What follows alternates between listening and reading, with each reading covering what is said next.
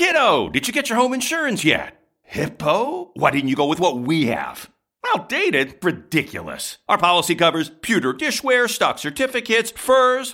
Most home insurance policies are painfully outdated. Hippo is different, with more coverage for the things you actually have today, and Hippo can cost up to 25% less. I hear pewter's making a comeback. Visit myhippo.com to get a quote in 60 seconds. Hippo is a licensed property casualty insurance agent with products underwritten by various insurance companies. Covered subject to underwriting qualification. Savings vary.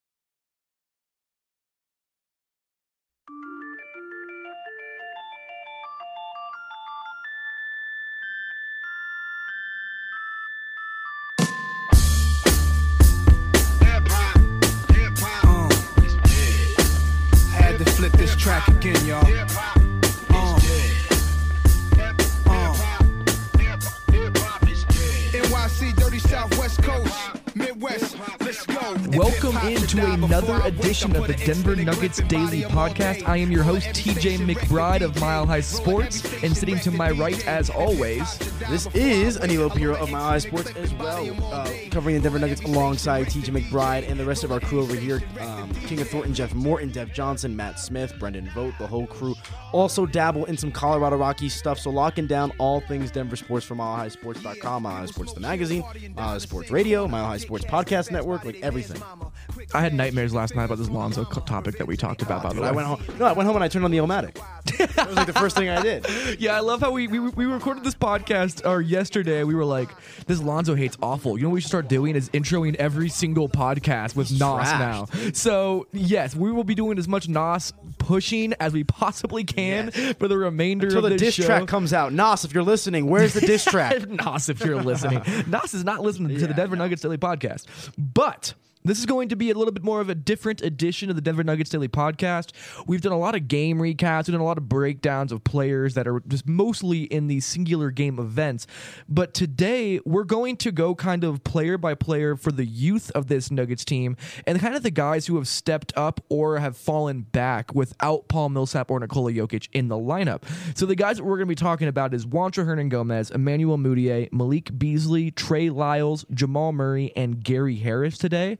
And we're going to rank them great to worst. Where do you want to start, Aniello? Let's start at the bottom. Oh. Exponential. We'll start with the worst and we'll head to the top because I know there's a, there's a few guys at the I don't know, is it technically the top of the bottom of that list, but the good the guys who have been really really good, there's a lot of uh, you know incredible stuff to kind of talk about with those guys. So let's start with the bad, kind of get that stuff out of the way. So out of this forward. list, Juancho, Mudiay, Beasley, Lyles, Murray, Gary Harris, who is the guy that has least impressed you so far? absolutely Juancho Hernangomez. He has been so bad.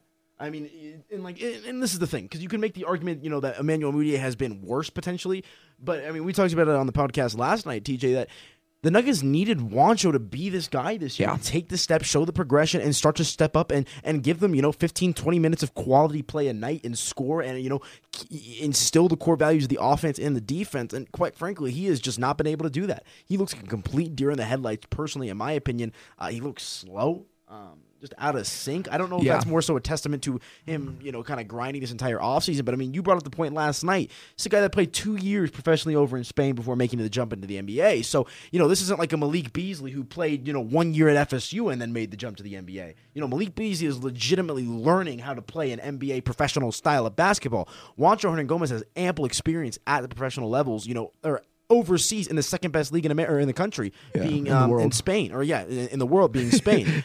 um, so yeah, Juancho has been extremely, extremely underwhelming in my opinion. I look at Juancho's stat line. He's playing the exact same minutes as he played per game last year. So Yeah. he's playing 13.6 minutes a game, but his field goal percentage has dropped from 45% to 37%. His three point percentage has plummeted from 40.7% to 31.4. The turnovers have gone up. And the assists have stayed the same less rebounds, less blocks, less steals. He has just been very underwhelming across the board. And I'm trying to figure out what it is. And I'm hoping this isn't just a regression to the mean because we all saw him as a guy who could be a plus defender in time Everybody did. at the start of last year. Mean, that was one of the most common topics of conversation between the media members at these Nuggets games was could Juancho Hernangomez feasibly be the future power forward alongside Nikola Jokic and bring that ver- that defensive versatility to make this Nuggets team even more scary and explosive than they already are while adding that three point shot. That has not played out Mm-hmm. No, so far. not at all. year. He's shown little to no progression since the end of the league. He's been gone a part of this Nuggets team. Uh, he, he has one double digit point performance this season. Um, I mean, his last three games two points last night against Boston, zero, zero, zero, three, five, five. In terms Yeah. of points. So He's I not mean- getting minutes I mean, either. but he, okay, so LA he played 23, five points. Dallas played 12. So I mean, he, he got 14 last night, only put up two points and four rebounds. Yeah. I mean, it's just it, it's very interesting. You need more production from this guy. Uh, like you said, his field goal, he's shooting like thirty percent from the field right now. It's Uh, yes. dismal. when you start looking at this bench unit, I mean, normally you can be like, you know what, it makes sense. Juancho is like the third, fourth option on the bench unit. Like they don't need his scoring desperately. But considering the injuries they have, this is not a situation where he has not been allowed to take these reins in and really run with things. He has been allowed that time and that Exactly. I guess he's he's been allowed to really force the issue and be that scorer because they need him so badly to be that scorer. And here's the thing: it's not like this guy isn't putting in the work. I mean, we've talked about it, you know, numerous times, specifically on this podcast. He's one of the last guys in the gym. He, he likes to put up shots. He, he's a grinder. He's always working. And I, I mean, we kind of talked about this with Jamal Murray earlier in the year. You know, when his shots weren't falling, what was that a testament to? Was it just a testament to, you know? And we just still don't know. No, I mean, exactly. so- suddenly But in the it- last it- uh, 14 games, Jamal Murray's hitting like 37% But of can you draw the same things with Juancho Hernangomez? I because worry the with work ethic Juancho is there. Why so? Because Is it the lack of the the raw ability? You think it was the that fact Jamal that has? he came out last year and hit 41% of his threes and blew everybody away. And we just assumed because of how quick his mechanics were, because of how good his fluid shot mechanics are, that he was just going to be a 40% three point shooter. That just may not be the case. Like there is an absolute scenario where he's just a career 33% for three point shooter. I don't think that will be his situation. I think that he has such great mechanics. I think he has such a smooth and fluid jumper. And I think the release is so quick and it's so high that he'll be able to get a shot and be able to hit it at a consistent rate. But as of right now, you can't just give him that benefit of the mm. doubt any longer. And defensively is where I really want to get into this. He looks like he's stuck in concrete. Like his feet look like they don't move when he plays anymore. And I don't know what went into that. I don't know what changed from his defensive intensity last year because to start last year, I mean, he got dubbed the KD killer at one point, jokingly, of course, but his defensive ability was there. You could see it in flashes, and it's just gone this year. Yeah, no doubt. I mean, and exactly. And uh, I, I, again, part of me wonders how much this has to do with kind of the previous stipulations earlier in the offseason, playing with the Spanish national team as soon as the league or as soon as the season ended last year, um, suffering with, from mononucleosis earlier in the year. I wonder if Juancho is really kind of, is still kind of just struggling to find himself. And that absolutely could be a case because he was exhausted after playing Eurobasket with Spain this year. Then he immediately, and that was after playing Summer League as the number two option. He then immediately gets mono after training camp and, is, and misses three weeks. yeah, and I don't want to look too far Well, into the six future. weeks almost. No, yeah, I don't want to look too far into the future here, but I mean, this could just very well be just one of those down years for a player where Absolutely. nothing goes right. You know, you were exhausted from your previous season, and you kind of have to just hit reset and weather the storm while you can. Hope you can come back ne- uh, better next year. Yeah, and Malik Beasley has stolen a lot of these minutes too because Malik Yeah. has played so well. And we'll get into Malik more later, but let's move on to Emmanuel Mudiay, who is the second worst guy in my opinion, which I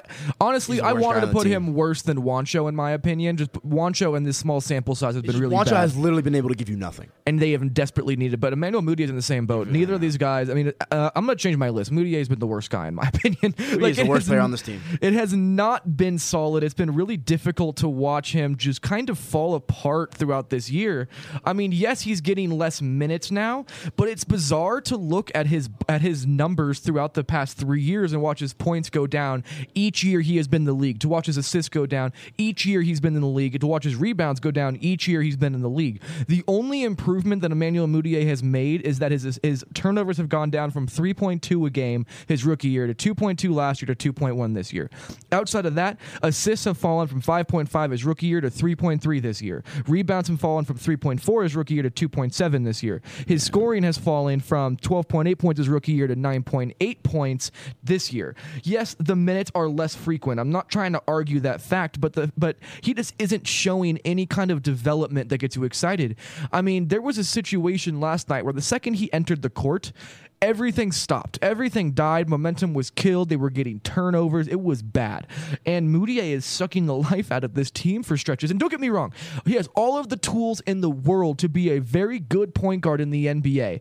None of them have come together None. into Zero. anything that has made it a functional player yet. He has good moments, but the major- but the large bulk of the time, he is a huge negative for the Nuggets on the floor. Absolutely. You know, you kind of talk about how he had moments. You know, early on in the year, kind of turned some heads. He had three straight double-digit point performances early on in October um, there, and he's really just kind of fallen back to earth. I mean, not even he's fallen off earth really here in recent time. I mean, just absolutely just uh, poor performance all around from Emmanuel Mudiay. I mean, that's really the way you can put it. Um, I don't think I've ever seen a player kind of so be you know represented oblivion on a court like you said Yeah, when represent he, when, oblivion is when a really good way to phrase steps that. on the court, the momentum dies, the flow dies, the chemistry dies. I mean, eh, the the team loses their life. Like you see it happen. I mean, it's ridiculous. I don't know what they're gonna do. I mean, listen, we kind of know. I mean, going through last year, we kind of understood that this team had. You know, mixed feelings on where Emmanuel was going to be for the future. I mean, I think this almost puts a fork in him at this point. I think he's borderline unplayable. He's he is that bad. At least for this year, where the Nuggets are at currently, he is. You can't justify well, playing he's him. He's not unplayable because there's no other point guard on the team. Well, exactly. You- but, it- you yeah. have to play him because By you need committee. a backup point guard. But they're just he. Had, I had a guy. I'm not going to say who he is because it's kind of an intense comment, but he called Emmanuel Mudiay the plague because whenever he comes onto the court, everything dies Yeah, around him. exactly. And that's literally how the play felt last night. And it. I mean, he ended up being a negative 20 in, se- in 17 minutes on the court, and a ended up being an eight point loss for the Nuggets in a very close game, and. It was just so rough to watch these stretches of Mudiay, and I, I don't want to just make this let's annihilate Mudiay Yeah. and say he's No, never going justified. to be. It's justified, but let's talk about this in a different sense. He has the tools. You see him put a post game together every once in a while. And you're like, whoa, big guard in the post against smaller guy, get an easy bucket every time. His finishing at the rim by the eye test has looked stronger. The numbers don't back that up, but he at least looks like he has a better idea of what he's doing going to the rim. he did, and he did come in uh, in shape. He Yes, he slimmed came in down. very, very um, much better shape, and his shooting has gone significantly up, especially from three point land. He shot thirty one point nine percent from three his rookie year. That went down to thirty one point five percent his his next year, and then he's up to forty percent right now from three. So he has improved his three point shooting, mostly off the catch, off the bounce. It's all it's still atrocious, but there has been improvement in his game, but it hasn't been anywhere near enough for him to be a positive player for this Nuggets on the bench. Exactly. And I mean, we kind of alluded to this a little bit last night in the podcast as well. But I mean, it might be a circumstance of it's just not going to work in Denver. This could be very well be a guy at Moody that gets traded somewhere else. I've or almost as a free accepted that at this point. Exactly. And goes somewhere else as a free agent. And he could. You know, develop into this guy that was supposed to be the number seven overall draft pick. I mean, very well so. I mean, the big talking point last night is it takes you know five years for a point guard to develop. I think with the situation with Moody specifically with the Nuggets, I think the the bridges have been burnt for the most part. There's been problems with you know a, a bunch of different factors and whatnot all across the board, and it just seems like the negative is greatly outweighing the positive right now with Emmanuel. Yeah, and you make a good point where he'll probably have his best play away from the Nuggets because this hasn't really been reported on, but Emmanuel Mudiay is the hardest guy to talk to from media. Oh, We- we- without not doubt. as in like he doesn't give you anything, as in we cannot get him in a room to talk to him. He has not been around to have a discussion with in any way. Kenneth Faried has been significantly more available this year than Emmanuel. Mudiay has, and that uh, and I'm not I, I'm kind of reading the tea leaves here, but that leads me to believe that Emmanuel Mudiay is just unbelievably frustrated with this situation. I think he's frustrated. I think he's disinterested at this point. In I don't know about really do. disinterested because when he goes out there and plays, he gives effort. It's not like he's not giving. I giving mean, but yeah, effort. that's just natural effort as being a basketball player and I don't doing think your so. job. I don't think so. I mean, you have a job to do. You show You're up every right, night. I mean, but he, but there's also guys like like I go back He's to like given up Monta on this Ellis. team. Oh, he is not good on this team. That's, I- I- that's, that's a hot take that is not able to be uh, hold any weight at this point, in my I opinion. ju- he just seems so kind of out there. Yeah, I mean, I think that's just don't because he is inconsistent. But He's to not say that part he of has the group. given up on the Denver Nuggets is way too far. I, I don't think so. Without that, I mean, he's been that bad. I think the Nuggets He's have given been up on bad. him. I'm I think not the Nuggets have arguing given up on him production. too. It's a two-way street. They, I, this is the way that it's going to go. I, want to make this very well known that we don't have any information that the team has given No, up yeah. on him or that he has given up on the team. There is no concrete evidence of this. This is more speculatory talk, but just from being around him and seeing his interactions. I mean, maybe it's just because he doesn't. Maybe he just truthfully hates talking to the media, and maybe that's why I get the vibe. And also, But- don't forget, I mean, like there were articles last year calling him the worst point guard in basketball and things like that. Yeah. Like, there's a lot of hate that has been around for him, so I don't blame him for being like, "Nah, I'm gonna do this myself and not talk to you." No, guys." and I, and I understand that as well. But at the end of the day, look, I just uh, and I think you and I are in agreement on this. It's not going to work in Denver. It's yeah, just not and that's where I keep coming back because he has this. He has the skills. It's, Why? that's not there. And again, what are they going to do with him? Are they going to walk in free agency? Are they going to try to trade him? Because I mean, his value is at absolutely nothing. Like, what do you do with Emmanuel Mudiay now? The Nuggets I mean, are getting to a point where they're going to have to decide if they're even going to pick up his rookie option for his last year. Yeah. Like that's really where the Nuggets are getting because you can save yourself three million dollars to go help you know max guys that are going to very be well around. could be a thing. Um, and three million dollars when you're already an above the tax team is a lot of money in terms of cap space. Like that can really change them. You can a go vet get minimum. Yeah, exactly. But just about to say, Luke Mabah Richard has been a guy that they have been able to get on the vet minimum. PJ Tucker got a vet minimum. Like these are guys that could really help teams. And Emmanuel Mm-hmm. Mudiay is not that guy right now. Um, I do think Emmanuel Mudiay could eventually be a productive player for an NBA team at some point. As A point Absolutely. I do too. It's just not going to be in Denver. Yeah, I mean, there, there seems to be a rift. Um, there's there's nothing that has said that there is a rift, but it, there seems There's to just be one. too much. You exactly. You see it. You just. I don't see the buzz around Moody when he first got drafted ever coming back, even slightly. Yeah. It's just that feeling of this guy could be the future will never come back with Emmanuel Mudiay and the Denver Nuggets in the same sentence. So out of these six guys, really only Mudiay and Juancho, er, and Juancho have been guys that have essentially been negatives for this team. Let's get into some more positive Yes, conversation. Malik Beasley is the guy that I have third out of six in guys that have impressed me. Mm-hmm. Is that about where you have him as well? I you do- have Trey ha- Lyles, Jamal Murray, I have Harris those two. Trey Lyles and, Malik, and Malik's flip flopping. so you have Trey Lyles at three. uh, So you have Trey Lyles essentially doing worse than Malik right No, now. no, no, no. I'm better. Yeah. Okay. Cool. So we're on the same page Yeah, yeah. then. Oh, So okay, I- that's my bad. So Malik Beasley, there there aren't any crazy eye popping numbers he's put up. It's just the development that we have seen from him from last year until this year that has really changed my opinion on him. a product of the system. That's the way that I really love to put it because I know everyone talks about you know the Nuggets rotations and all this stuff and what the future is going to look like. Malik Beasley is going to be a homegrown product when it's all said and done, and when he takes the court as a potential starter or a role player, you know, years down the line if he is still with the Denver Nuggets. A guy that was drafted out of FSU, one of the rawest prospects in that draft. Yes, and he was ath- hurt from half of college. Yeah, point, too. exactly. An athletic freak to say the least. And I mean, you're in terms of definition of a raw talent. I think Malik is as bad as raw as it gets. Yeah, uh, I wouldn't say as raw as it gets. pretty but close because he doesn't have any. What's his best trait? He's a he's Athletic. his athleticism, But his he's- shooting, his ability to push the pace, his But he's still- defensive it's motor. tinkering with that. But it's Uh, motor, I you disagree. know what I'm So saying? let, let me let me phrase this for you in this way: when you go back to his college career at Florida State, before he got hurt, he was putting up efficiency numbers that rivaled what Kyrie Irving did at Duke in like eight games. Like he was doing things so productively at Florida State that you were like, not only is this guy a shooter, but he's a high motor, he's a good defender, he's long, Exactly. he's athletic. There are legit skills here. He isn't just this No, ball oh, of no, clay. absolutely. He's not Bruno Caboclo. Like, they, like you're not getting any of that Absolutely. with him. But even those skills are so raw and inconsistent at times that it's trying to well, hone in on those skills. of course, and that's what No, happens what when I'm you talking about. play seven point eight minutes a game last year and only ten point eight this year. But you look at Malik, and based off exactly, and that is a testament to it as well. But you look at Malik, and you look at his skill set, and if you tap it the right way, this guy could do everything. He's athletic enough to rebound. He can score. He can push the pace. He can defend. He's long. I mean, he's really everything you want in a combo guard at this point in time. It's just about tapping into that potential. I'm not sure if he's a combo guard. Why I think so? he's, I think he's more of a two three to be honest with you. Really? I mean, he's six five, so we Yeah, can no, play the yeah, size. Like. I look at him at like a, a very similar to Will Barton type of player mm-hmm. because Will Barton didn't add these handles and this playmaking until really the past year and a half. Oh, without a that doubt, wasn't yeah. a part of his game yet, and that's something that Malik Beasley has been working on. I've mm-hmm. talked to Malik about this at summer league, I've talked about it at practice, talked about it last year during podcasts that we did together, all kinds of different times. That's what Malik has been focusing on is playing with the ball in his hands. The fact that he struggled so much with that at summer league. Which is to be expected when you're. It's your first opportunity to be the number one guy on Yeah. the team. It's usually going to be a stretch, and you're going to be out of your comfort zone. But his control of his own game and how he plays this year has been very important to me. He. It's like almost the definition of plug in and play. I mean, Yeah. you plug him in, and he looks comfortable enough that you trust him out there. and I'm not going to try and beat around the bush. He's shooting 42% from the field and 30% from three. He's been shooting very, very badly, but every time he's been on the floor, it feels like he is growing in front of our eyes. And even though he's shooting so badly, the Nuggets are barely, barely, but still a net positive with him on the floor, which is surprising considering how bad these bench units have been that he's been playing with. So his overall plus minus, his raw plus minus is 0.3 right now. Yeah, no, I mean, that, that's that, that's a very good number Absolutely. considering who he's playing alongside with and how bad he's been shooting. and how little playing experience he has at the NBA level. Yes. I w- so for me what's been most impressive for him has been his tenacity on the defensive end.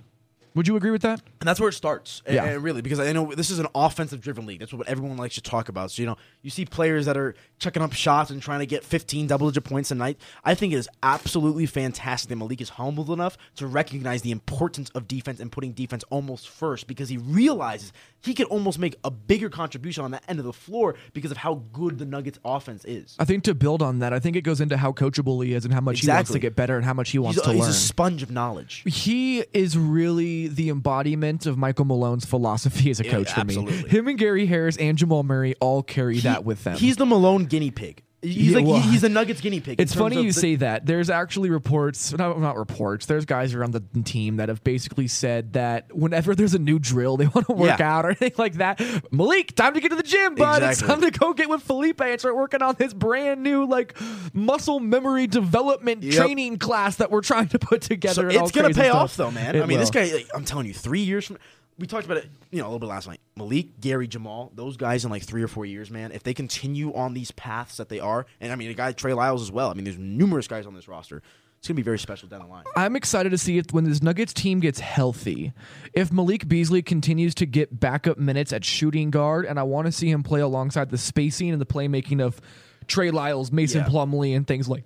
Ooh, sorry, and things like that.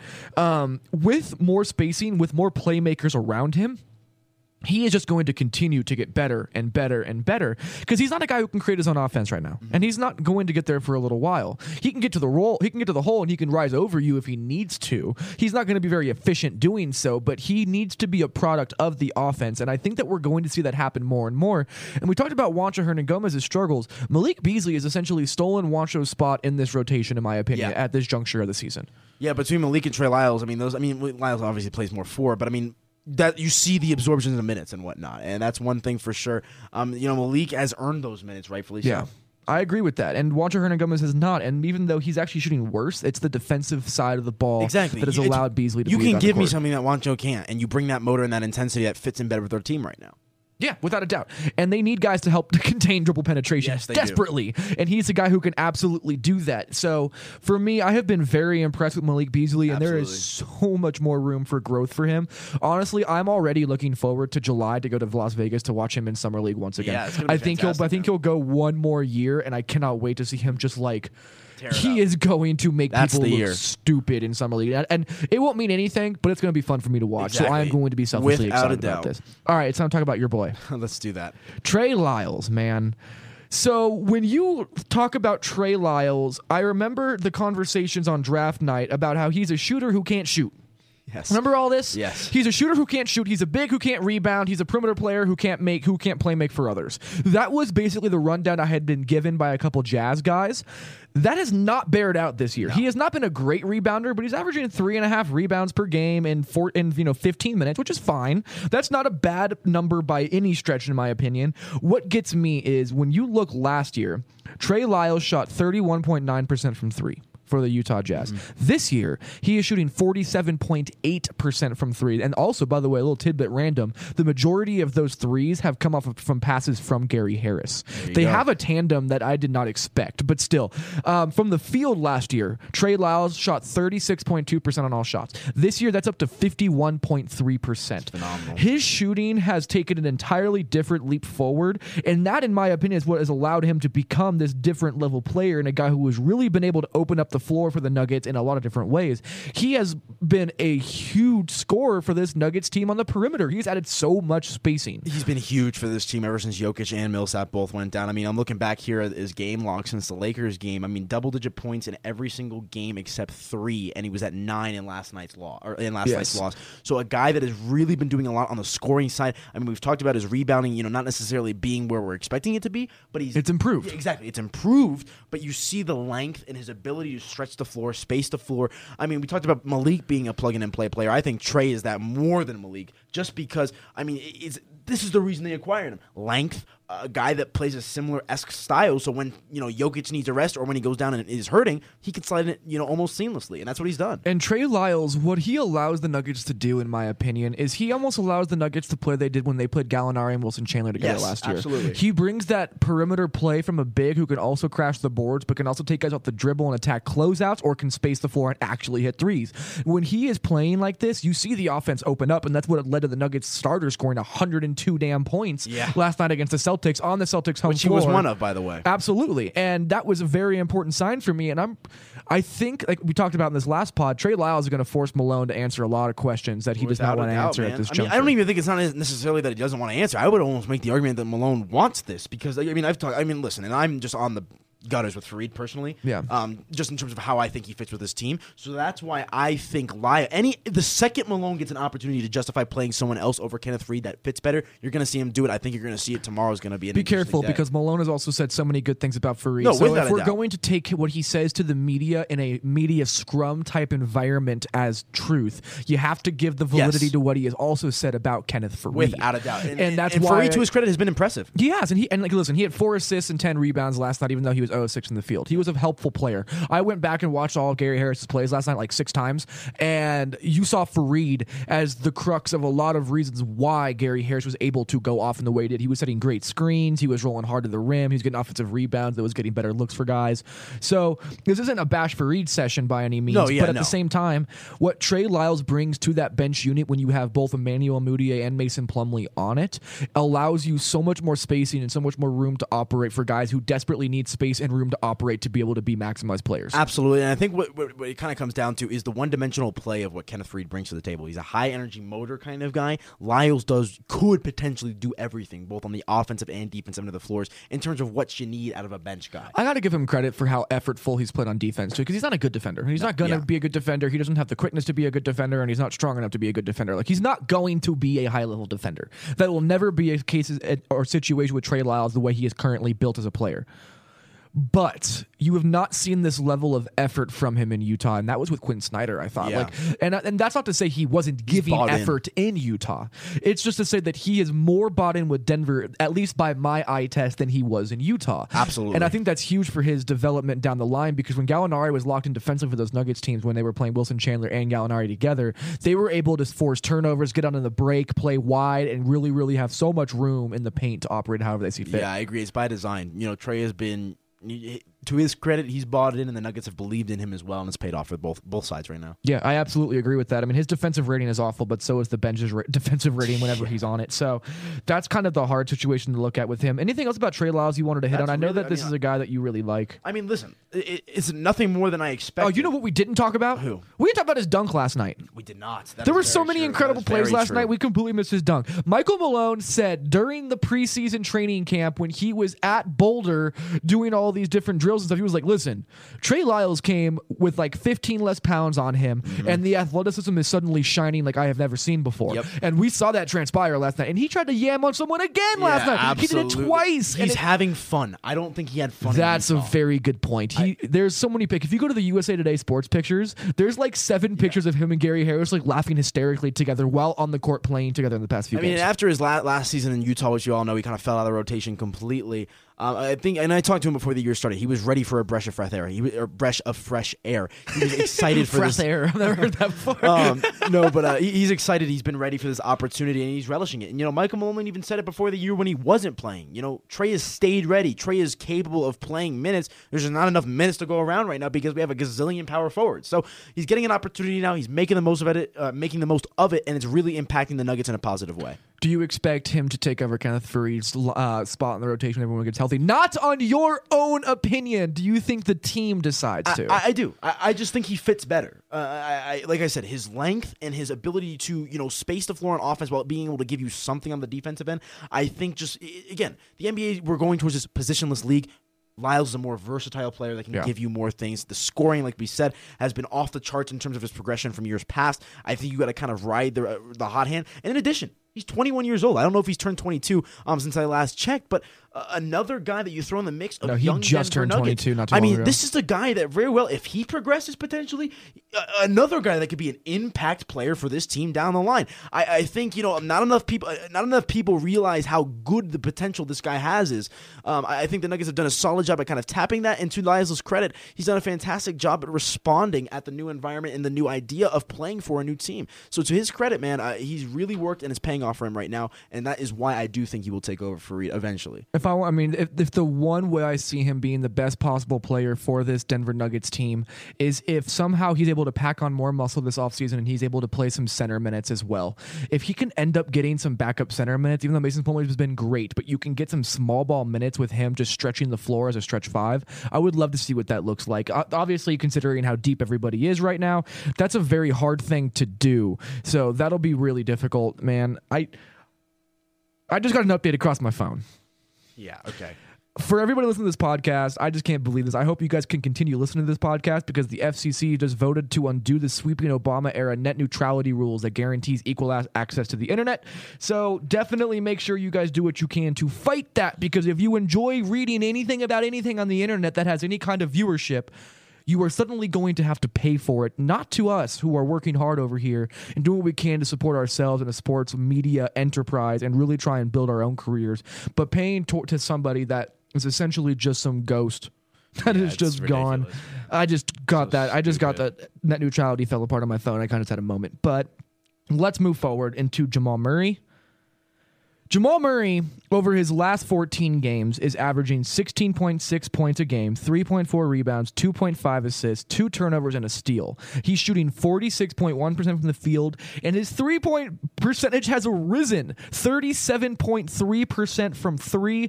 Even better than that is that he is actually, um, over the last, I believe, yeah, seven games, he is 14 of 23 on catch and shoot three pointers made. That's almost 61% from uh, on catch and shoot threes. It looks like he is finally starting to come around, and that is going to be huge if his shooting starts to fall. Yeah, and I mean, I kind of entered this like I. My previous notion of Jamal Murray has always been kind of hot and cold, and that is the way that it, it has been for a majority of the year. I mean, you look uh, in terms of his point spreads over games, it's been pretty erratic. But I mean, recent time, TJ, let's see, going back, and I, I just use the Lakers game as kind of a parameter because that's the last time we saw them. He puts up 28 points against the Lakers, 22 points up against Dallas, 15 in the loss against or in the loss against New Orleans. He has a bad game against Orlando, puts up 13 against Indiana, 28 against Detroit, and then 28 again last night against Boston. And uh, doing this down Paul Millsap and um, Nikola Jokic. So I think it's fantastic production from Jamal Murray. Uh, uh, again, we've talked. I've said it like five thousand times now, but the five-year plan for a point guard, year one was bad for Jamal Murray. Year one for every point guard is going to be bad. You're seeing him making those improvements. We've talked about him being a gym rat with his work ethic. It's starting to pay off. Um, obviously, the biggest thing with Jamal has always been consistency. Yeah. It really has to be consistency, and that was what will make him an entirely different player. Is when he can learn how to score not just in bursts, but consistently, like he did against the Celtics. He has been so fantastic in my mind in the way that he has kind of grabbed a hold of this alpha dog mentality. And he hasn't been loud necessarily, where he's a raw, raw guy, but you just look at him when he's on the court, and there is this tenacity and aggression and anger and chaos and like this burning fire of rage in his eyes at all times. When he's able to play like that, when he is able to kind of take a hold of this team and really push them where he sees that he needs them to go, he becomes an entirely different animal. Yeah. And when he is able to be that guy, he puts the Nuggets over the top. And it's a great point. And I know we've kind of talked about this uh, a couple times, but I really want to expand on this a little bit. Is this a product of not having Nikola Jokic and Paul Millsap in the lineup? Yes, 100%. Yeah, and. I, I wholly agree. But now, how, if you're Jamal Murray, how can you figure out a way to f- carry that over when they do come back? How can you, like, how, what goes into that? I don't Is it, know. is it you literally having to go up to Nikola and saying, like, yo, No. I, I mean, no, no, no, and no, I agree. No, no, no, no, no. You can't do that. No, and I agree with that. You need to let Nikola Jokic be himself. You need Yes, to work with Jamal Nicole- Murray. Exactly, but I think it's also more of Jokic needing to realize what he has with Murray because we, we always talk about Jokic, you know, being this guy to spread the love and whatnot. You have to hone in on your best kind of players, and when Murray is putting up numbers like Oh, these I and disagree. performing where he is, I No. think I you've got to figure out a way to tap that. Sure, yes, you need to figure out a way Unleash to, tap Jamal Murray, but you do not play favorites. No, no, no But that's that's, that's I essentially mean, what not, you're to- saying. not total favorites. I'm just saying you need to figure out a way to get this guy the looks that he needs. Yes. Don't treat him as everybody else. And I'm not saying favor him in a, in a huge light, but always be self conscious of it. Have it in the back of your mind that Jamal's the guy that we want to get going. You know, like they always draw plays for Jokic to get going. I think you need to start doing a little bit of the same with Jamal. I disagree. Why? because they need to Jamal Murray for him to be able They to need a be- point guard. Yeah, they need a point guard. That's not but at the same time they need a point guard in terms of they need a guy to play the one position. That's not the same thing as I- need a but point again, guard. this is- One second. Like I think it's really interesting what you bring up because uh, they need Jamal Murray to be a very impactful player for the Nuggets to reach their overall ceiling. I'm not Mm-hmm. arguing that fact. For the Nuggets to be at their maximum efficiency and their maximum output, they need Jamal Murray to figure out how to play his game around Nikola Jokic, Yes. not Nikola Jokic to figure out his game around Jamal Murray, because those are two very different things. You change who Yes. Nikola Jokic is as a player if Jamal Murray is the guy that you were constantly trying to get the ball But I think there's a way to work them in hand in hand. Of course there is. There's- alluding there's always a middle but, ground. But I'm saying, you know, everyone considers Jokic this glue guy, and I think that is still the case, and rightfully so. But I think as the seasons go along, as the games go along, as Jamal continues, if he continues to have these kinds of performances, you're going to see a little bit of a change in the flow. I really do. You maybe can't changing the flow. Maybe you'll see a different aggression. That's what I'm saying. That's it's going to be a different stylistic kind of attack. Not stylistic though. I think, that's where you're missing the buck on this one. I man. don't think so because you're gonna. It, Murray playing well changes the core of the offense. You're right. When the offense is operating the way they should, when Jamal Murray decides to take the ball into his hands and just start gunning, he actually hurts the Nuggets. Oh, oh no, without it, and, and that's not what I'm suggesting is what he should do. Because when he does that, I mean, we've seen the repercussions. He's been god awful in spurts. What I'm saying is the Nuggets now need to figure out a way to utilize the best of Nikola Jokic and the best of. Well, of of course. Murray. That's all- that's- No, that's exactly. obvious. And what Jamal has been able to do without Jokic on the court is. Awesome for this team. How do you get it to be like that when Jokic is back on the court? Everyone has to make a little bit of sacrifices, and I think it's included with this. Yeah. To a, cer- not not much, but you, a little a little You tinker. do not ask Nikola Jokic to sacrifice his touches to get Jamal Murray No, with the ball in his hands more. I don't agree with that. It's a tweak in the mentality, is what I'm saying. I think you need to stop treating Jamal Murray as this young. You have to almost stop treating him as this young, growing progression point guard. Give him his chances. Give him his opportunities. Treat him as what you want him to be. Four That's years been from now. happening. That has been Absolutely. happening And again, it's all about balance, and I think the Nuggets can, you know, increase Jamal's performance while not decreasing Nikola's performance. well, I think the reason, I think the way that you can get both of those things to work hand in hand is you just play uh, Emmanuel Mudiay less. Exactly. And that's why you've seen Jamal Murray take this leap, is that it's not because Nikola Jokic and Paul Millsap are out. It does help, but they're playing him 25, 30 minutes a night. So Mm-hmm. he's getting a rhythm while he plays. It's not this constant back and forth, close, you know, the closing point guard is by committee and all these things. And Millsap is, you know, Millsap's going to be out for the foreseeable future. So I think it's a fantastic thing that, you know, we expect Jokic to potentially play here on Friday. Uh, you're going to get a lot of run of just Jamal and Jokic minus Millsap, which I think is going to be a fantastic thing because, you know, as we know, that is the core. That is the future alongside Gary Harris and a couple of these other guys. So, I, again, I think it's all going to come with time. But what you've seen here in recent time is the ability of Jamal Murray to step up, you know, when he has to be number one or number two. You know, when there's no clear cut person in front of them, I think the Nuggets and Nikola Jokic are going to have to figure out a way to hone in on the best of their abilities together. And I think there's a way to do that without sacrificing too much. Well, that's always that's always going to be the goal. That's always the. But there is a way to do it. Of course, there is. That's. I mean, it's just which way do you go about that? And I don't Yeah. want to get too much further into this because this is very speculatory. I want to look more into Yeah, for sure. the way that Jamal Murray's game has altered recently because we talk about him being a rhythm shooter.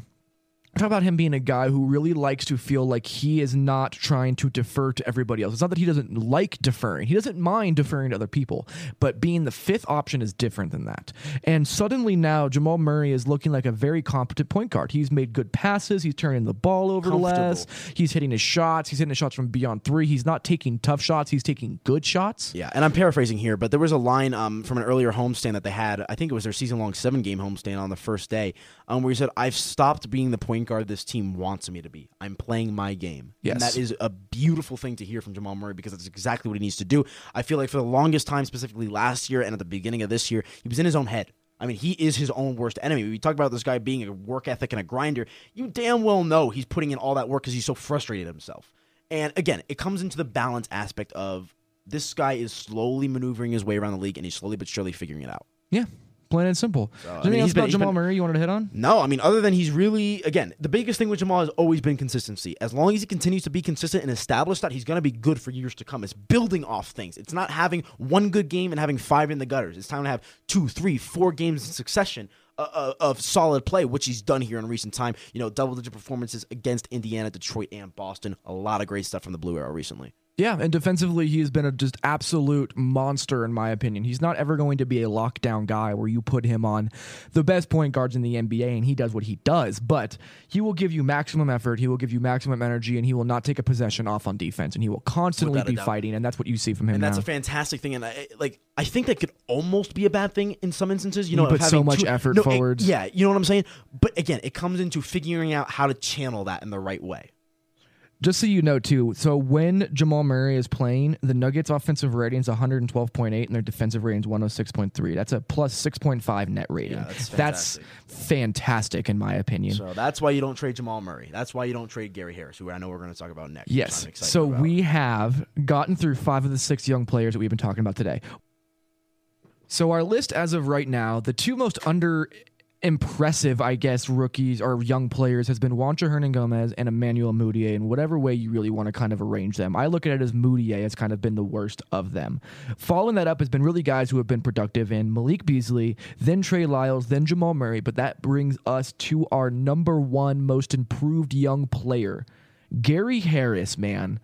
Holy crap. You're seeing Gary Harris take the leap in terms of potential outlook from really good role player to pillar of the team moving forward. He's already been a pillar for me. I, I have been on this No, bandwagon. I, gotta and- say that. No, right exactly. now. No, you have been rightfully so, but I know for a lot of people that have kind of been skeptical of whether or not what they think Gary Harris is going to be. I mean, I think this recent play and his season overall as a whole so far should be more than enough to convince you that this guy should be considered an untouchable for the Nuggets, unless a perfect deal comes across the table. So when you look over the last 15 games for for Gary Harris, which by the way, Gary Harris averages 16, 3, and 3 right now. He is averaging 19 points, 3.4 rebounds, 3.3 assists, 2.1 steals, as to go with 47.6% from the field. Only 35.8% from three, which is kind of low for him. He was kind of mini slumped from three at one point there, and then 82.1% from the from the free throw line. When you're putting up 19, three and a half, and three and a half, while shooting worse than you normally do, while adding a game off the bounce, while adding playmaking to your arsenal, while being a guy the Nuggets can fall back on when they desperately need a bucket, or just a good cohesive play and offensive set. He has become an entirely different player than even I thought possible this quickly. Yeah, no doubt. I mean, he's been phenomenal. I mean, that's, I, I was trying to think of a good word to kind of put it there, and I, I just don't know anything. phenomenal, spectacular, incredible. I just don't know. like, it's just there's not I don't, enough I, I don't want to use like too outstanding of a word because like he's done it in such a humble kind of way. Yeah. You know what I'm saying? It's like he, he flies under the radar while he does it. So I don't want to like make it seem like this is extravaganza, even though it, he's been so good. It blows my It's mind. It's just too. solid play. That's really It what is it is. solid play. It's good, is a quiet solid, dude. consistent play. And he's not a guy who seems flashy, but when you watch him play, when you really watch him, there is a swagger. Yeah, there oh, yeah. is a flash to his game. Like when he ends up taking a one dribble with his right hand, palm the ball, and literally the ball does not touch his left hand as he takes two steps and sweeps into the lane for a layup. And it's just like the most gorgeous thing you can see. And then on top of that, he was adding like right to left crossovers, blowing by guys with the left hand dribble and putting a left-handed tough layup high off the glass over guys like Yeah. Jaylen Brown and stuff like that. This guy's a stud. I He's a mean, when he went baseline, spun baseline on Jaylen Brown and put that reversed layup off a Euro step off the baseline down, I was like, those are moves in terms of footwork that you have to practice endlessly and tirelessly and relentlessly to really be able to have in your arsenal. Gary Harris just continues to blow my mind Yeah. every single time I watch him play. right the highlights are insane, Yeah. man. Like all I've been doing because I'm actually going to be finishing up a piece on the things that Gary Harris showed us in this game against the Celtics, where I've been watching just freakish amounts of film, and I'm also doing a Gary Harris playmaking uh, article as well. But when you really start watching film on him, you're just amazed at what he's already uh, able to do and the amount of things he's grown into. I can't even. I mean, just looking at his progression just as a player, look at his points from the 14 15 season 3.4 that year, increasing from 12.3 to the next 14.9 the year after that to 15.9 um, so far this year. Seeing the improvements in there. I mean, his blocks have gone up every year except one. He's going. He's at averaging a third of a block right now. His assists have gone up every year from 1.9 to 2.9 now to 3.1. Steals have gone up. Re- uh, I guess rebounds technically are rebounds are point st- one they're down right up now. Enough for me. Yeah. And then on top of that, he's getting to the free throw line a little bit more. He's still hitting 39% of his threes. Like it's not like he's shooting badly by any stretch. He's shooting 46% from the field. He's doing a lot of different things. And I mean, his biggest impact is on the defensive end of the floor at times, too. I mean, his Oh, yeah. ability to get steals and lock, play lockdown defense and trap players in the corner, I mean, is phenomenal. He's averaging a, just a tick below two steals a game right now, which is fifth in basketball. He has been so good defensively, holding like some of the better. I mean, there are guys who are going to get theirs. Like Victor Oladipo was just going to get theirs that night. It just didn't matter what you did, but you see him consistently showing that he can turn defense into offense. Mm-hmm. And that's something that Malone had been preaching for so long Yeah. and he is really the embodiment of that. So Gary Harris, man, like there's just not a good good things to say. He has developed as a playmaker, he has developed as a scorer, he's developed as a catch and shoot guy, he's developed off the bounce, he's developed defensively, he's developed offensively as a sniper. He's one of the elite off ball cutters in the NBA.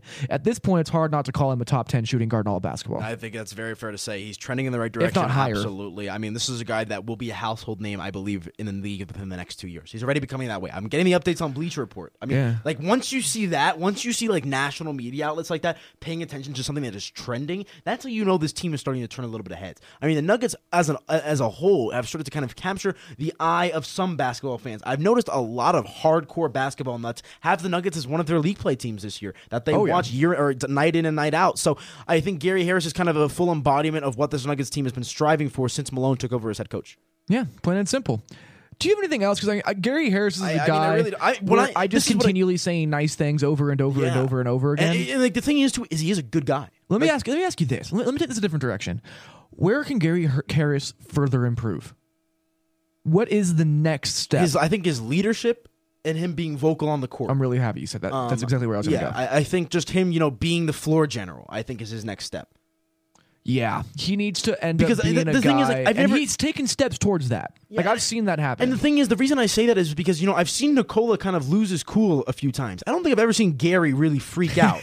You know what I'm been a couple plays. It doesn't There- happen very often, no, but- you need that, and it's the level-headedness. And I think Gary, uh, we always talk about Gary being 23 and acting like he's 26. You know, 27, 28 years old. That's exactly what he does. And I think the rest of the team, specifically Jamal Murray, can learn a lot from Gary Harris in terms of the progression. Because I mean, like he just does not look 23 years old. He just doesn't in terms of how he carries himself. It's fantastic for this team. It's interesting that you point that out too, because everyone looks at Paul Millsap as a guy who leads this Nuggets team, and he is a guy who leads this With- Nuggets without team. a doubt.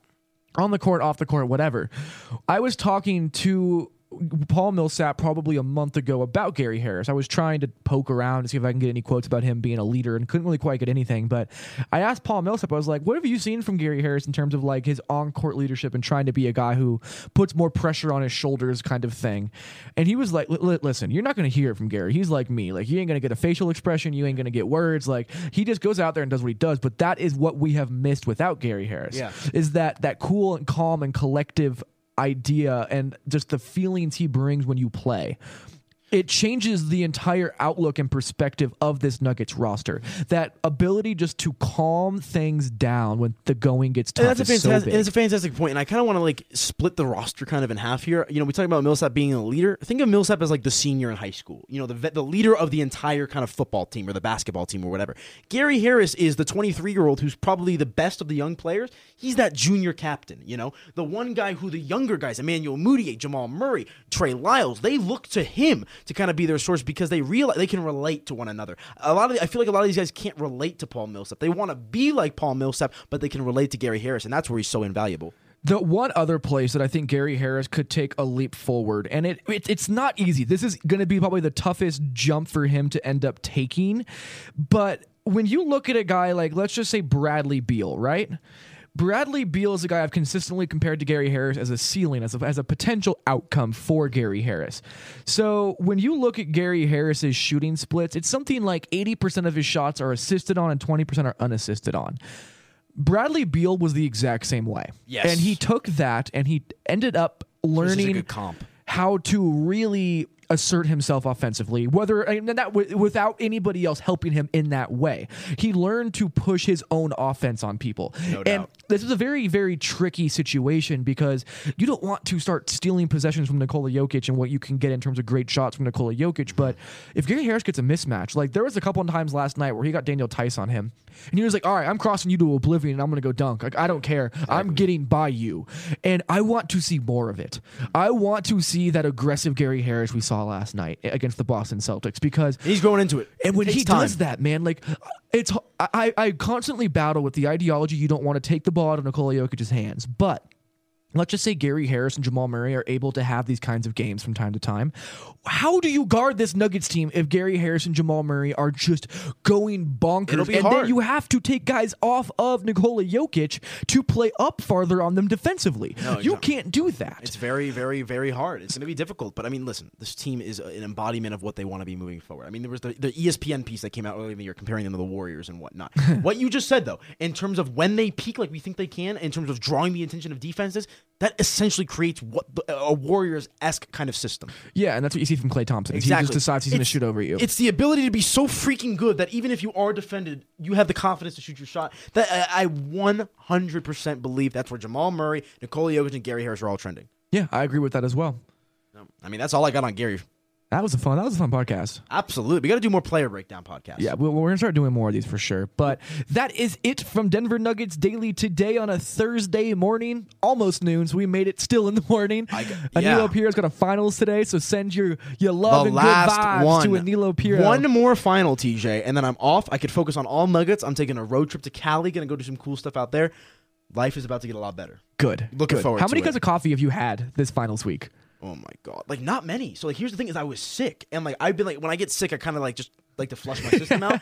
So I'm like, all right, let's take a chill pill. So I, I surprisingly, I kind of drink more coffee before I come here. Believe it or so not, because I want to be like amped for the podcast.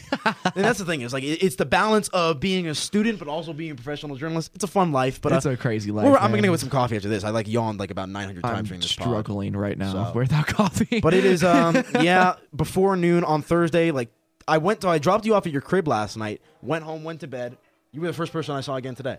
Yeah, sounds about right. you up. This is what we the do. The life of the sports journalism world. it's funny because I think I'm pretty sure I texted you at like two thirty in the morning last night too. At one Yeah, point. just like yeah, when you work on the beat with somebody, you have a little bit too much connection it's like with that brothers individual. bound at the hip. Like you and Ronnie, like you guys are like legit my extended family. Like I'm in contact with you guys all the time. Um, it's fun though. Locking down all things Denver Nuggets from Ally Sports. Another edition of the Denver Nuggets Daily Podcast. Um, I don't even know what number this is, but we're pumping them out, Teach. Yeah, we got a few a more good this time with week. We got a game tomorrow. The Nuggets will be playing the New Orleans Pelicans back at home, where they are ten and two.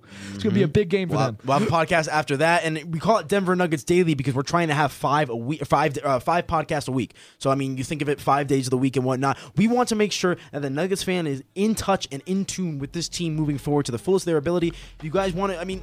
Uh, you guys can follow me on the Twitter sphere at APRO Sports. I always love answering your questions. I also do my post game periscopes, um, which I know a lot of you guys really appreciate. And they've been gone for like in. eleven days because No, been exactly. on the road for so, long. the game tomorrow night against the Pelicans is certainly going to be a, a fresh breath of air for everyone to kind of get back in the Pepsi Center. I cannot wait to get back in that Pepsi Center and start talking to these guys. It's a long six game road trip, man. And also, if you are enjoying this podcast and you happen to want to advertise your business with this podcast, make sure you email Aniello. What was your email, man? Aniello Vpiro at gmail.com. A N I E L L O V P I R O at And gmail.com. you can hit me up at tmcbride3793 at gmail. Any kind of interest you have advertising with the show, we are always looking for new advertisers. so No definitely reach doubt. out to us. But it's time for you to say adios, man. I'm This ready to get right. I will catch all of y'all later for TJ McBride. I am Aniello Piro. We'll see y'all at the Pepsi Center tomorrow night. Adios.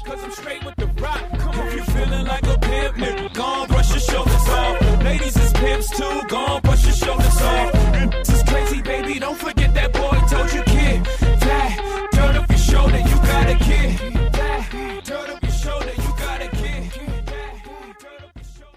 Hey, kiddo, congrats on the new house. Did you get your insurance yet? Good, good. Hippo Insurance. Weird name. Why didn't you go with the one your mother and I use?